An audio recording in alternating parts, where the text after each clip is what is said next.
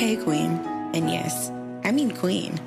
Did you know that in chess, the most powerful piece that each player has is the Queen? Is defined as the girl who's very important or successful at something, one who inherits the position by right of birth. I think it's crazy how all of these things are describing you.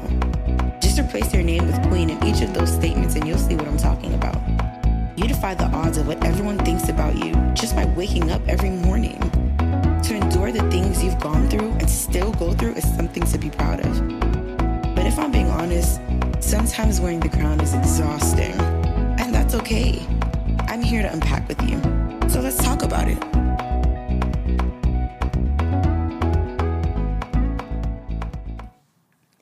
Story time. So, we all know I do not like my job. it's something I've made very clear on this podcast and every conversation I have about jobs. but if it was up to me, I wouldn't leave for any random reason. I wouldn't just walk in there and say, I quit. Although I've had that in my mind, I wouldn't actually go through with it. The way I got my job was extremely lucky. But I think I'm getting ahead of myself here. Let me start from the beginning. I work at a retail store, and when I got hired, it was right after holiday season, so mm, maybe mid January. Nowhere is hiring at this time, okay? Really think about it. And any seasonal employees are just getting laid off. I was talking to my spiritual father, and he randomly said that I should talk to one of my friends and apply to where she works at. So I did exactly that. I hit her up. I said, "Hey, um, is your store hiring? Um, I really need a job, and my spiritual father told me that I should call you."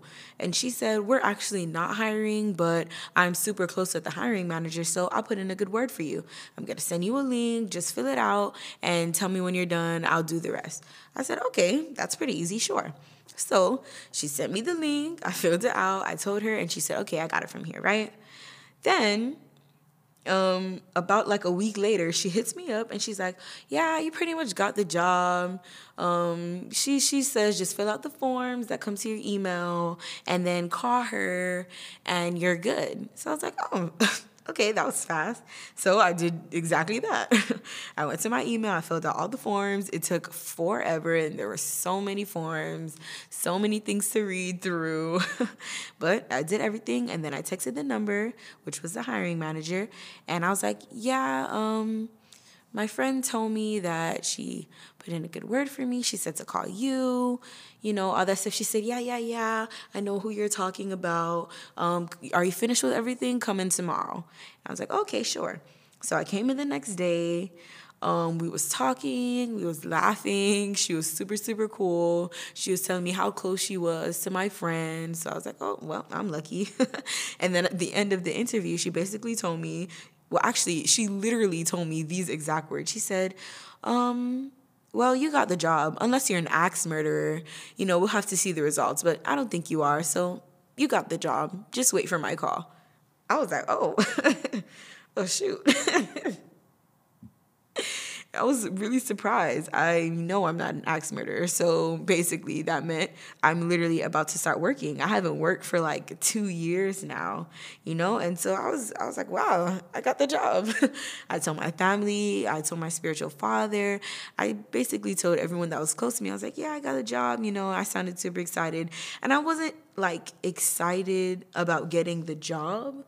I was just excited at the fact that I would be getting money consistently. I was working there for like it was a week. I was working there for about a week, and then after that week, I called the office and I was like, "Hey, um, I didn't get my schedule for next week. Can somebody tell me what my schedule is?" And they just they put me on hold for a long time, and then they come and they kind of sound like they're confused, like they're questioning something, and they're like, "Yeah, um, we can't find your name on the schedule." And I was like, well, oh, maybe it's because I'm new. you know, maybe something happened. They're like, oh, um, it seems like you're not in the system at all. It's almost as if, you know, you're not there. It would have just said new hire or something like that, but they say you're not even here. Like it's as if no, we don't even know you. And guess what? Can you, anyone guess what happened? Apparently, the hiring manager went on a vacation right before I started working there. So she didn't put in the information that the system needed to know about me before leaving. And it ended up auto terminating me. Yup. I've never heard anything like that before. So when she got back in town, she called me and she told me everything that happened in detail. And then she told me I have to start that whole process all over again. I know. and this process took three months. Yes, it took three months. I'm exaggerating because it was like the end of January. It's probably like the last week of January that this happened. And I got the job back um, a little bit after my birthday. My birthday is March 2nd. So, yes, it was three months, but mm, it wasn't at the same time. It was more like a month. But still, it felt like a long time because I wasn't getting money when I thought I would be getting money. So, it was really bad, okay? It was three months. And I didn't go back until March, but guess what happened in March? The shutdown of the world. Yes. as soon as I came back to work, I was probably working for about two weeks. And then we were all forced to stay inside. and then when we came back to work, it was the end of May. So it's like this crazy thing happened. Imagine me walking in there and just saying, I quit. After all that happened, no, I'm not doing that. I may not like it there, but I'm not leaving unless I'm rich, okay? okay, that was an insane story. How I got there in the first place was just, it was insane. And if God wanted me to leave, I think He'll make it very clear. He would have to make it crystal clear for me to leave that place. This was insane, and this was just as crazy as the rest of the year. But we'll get back to that in a minute. For now, I know we can all say it together. Tragic. What's going on, Queen Crew? I hope you guys are doing amazing. This year, like I said, has been insane. And I didn't realize that this was going to be our last video before the year is over. So I'm to try to make it a good one. Tell me what you think. but, anyways, this year has been insane. A lot of crazy things happen. And I know you're thinking of all the crazy things that happen. I went through this thing called love. Yep, it caught me. The relationship I was in taught me so many things I didn't know before or care about before. This is the first time I dealt with the low of heartache while also dealing with the high of being in love. The scary thoughts of them leaving you and not loving you for real, you know, you wanting to be all that they want you to be, but feeling like you're not enough and you're never going to be enough, you know, fighting for the relationship, even when it seems like you don't really know what you're fighting for exactly or if it'll even work. It's like there's this person and you all of a sudden want to do everything for that person. You always want to see them smile. You always want them to give you attention. Every single time their attention is on anything other than you, it's like, why? No, look at me. It's like, all these uncomfortable emotions that you don't really normally deal with is just there. Why is that? Why do relationships feel like you're blindfolded the entire time, just doing things to see what works and what doesn't work, you know? To me, it's kind of like a dance, you know? Sometimes you two are professionals, but you're dancing to two different songs together and it's not working. Sometimes one is a dancer and the other isn't sometimes both of you guys aren't dancers. Basically, the relationship doesn't work unless you guys find the rhythm together. Love is, to me at least, honestly, the scariest thing. Being a relationship, ugh, it's so scary. it's so ghetto. I would not recommend. I'm just playing, but relationships are not for the weak. Another insane thing was there was this global pandemic. Most of us didn't even know what that meant before it happened. We all had to quarantine, which is also another word that people did not know before it happened. I seen this meme. it was so funny. It said, Remember when your mom used to say outside ain't going nowhere? Look at us now. I was crying. Everyone appreciates being able to leave whenever they want to now without a mask, okay? We appreciate those times before. We miss them. The new forced isolation caused loneliness and all these mental illnesses that just went crazy to everyone, myself included. Boy, did I struggle with some serious suicidal thoughts. I went through a whole depression, you know, and my panic attacks came back this year, so that sucks. Nearly not as much as before, because when I used to get them, it was bad and it was a lot. so it wasn't as much as before, but it still sucks. I think the problem that I have is that I think I'm not enough or something. I don't know.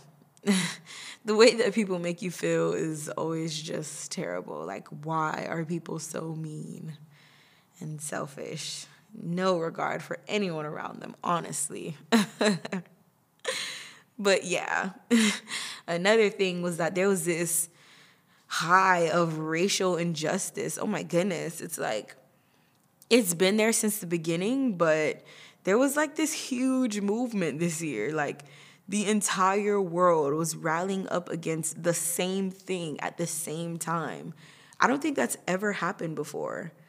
You know, as you guys may or may not know, I say it all the time. I grew up extremely privileged. I didn't grow up in the hood, but I did go to white school, so I did have to deal with the racists. So I've dealt with my racist people you know, I've had those moments, a lot of them, but it wasn't nearly as much as this year. I've never been so proud to be black. Times are crazy, okay? One thing that was really good was I came out with my podcast. I was super excited, but the whole situation was super, super scary. It came out of nowhere and it came out super, super quickly. As soon as I got the idea, I gave myself a month to do everything so that I could launch it. And I did launch it in that month. I just wanted to show myself I could do it. You know, I never go through with things. So I was like, you know what? I think I could do this. You have time, it's fresh, nobody knows about it. You could do this. So I came out with it. It was my story that I put out for people to hear and judge. So much pressure what would people think of me? You know, is my content even good to begin with? I didn't really have any help. Like there were people here and there, you know, it's like, oh, if I if you weren't here, I wouldn't be able to do without you. But in its fullness, I pretty much did everything by myself in the beginning. You know, the very first episode, I recorded it a total of 17 times. I just. I did not do it that many times, but I did do it a lot of times. Okay. The day that I came out with the first episode, I just sat in my bed like, oh my goodness, it's out. It's real. People know about it. People are probably listening to it now as I speak. I was so scared. But that day, in the midst of, you know, me thinking about everything, one of my friends, she was like, Oh, I think I'm gonna plan a launch party for you. Let's do that. It was so sweet. I was like, oh, that was that was so sweet. And the whole day I was so nervous. She's like, yeah, we're gonna have food, we're gonna have fun, we're gonna play music, and then we're gonna listen to your podcast. I was like, oh, everything sounded good up until that point.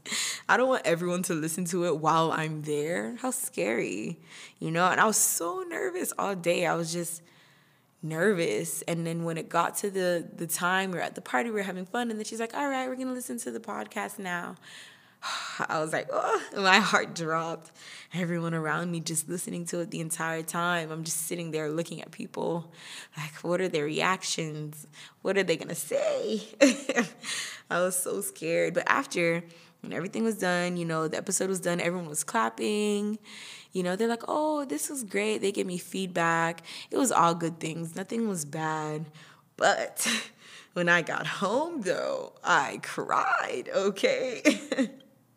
I cried and I cried and I cried some more. I don't even know why I was crying that much, but I was also like shaking as I was crying. So it was probably a panic attack or something. That's just great. The worst thing that happened was my grandma died. This was really crazy for me because me and mostly everyone who knew her kind of viewed her as immortal. she never aged. She remained the same my entire life.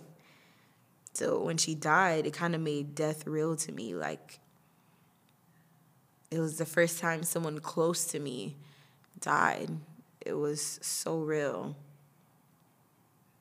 If it can happen to her, it can happen to anyone. And that's how I felt.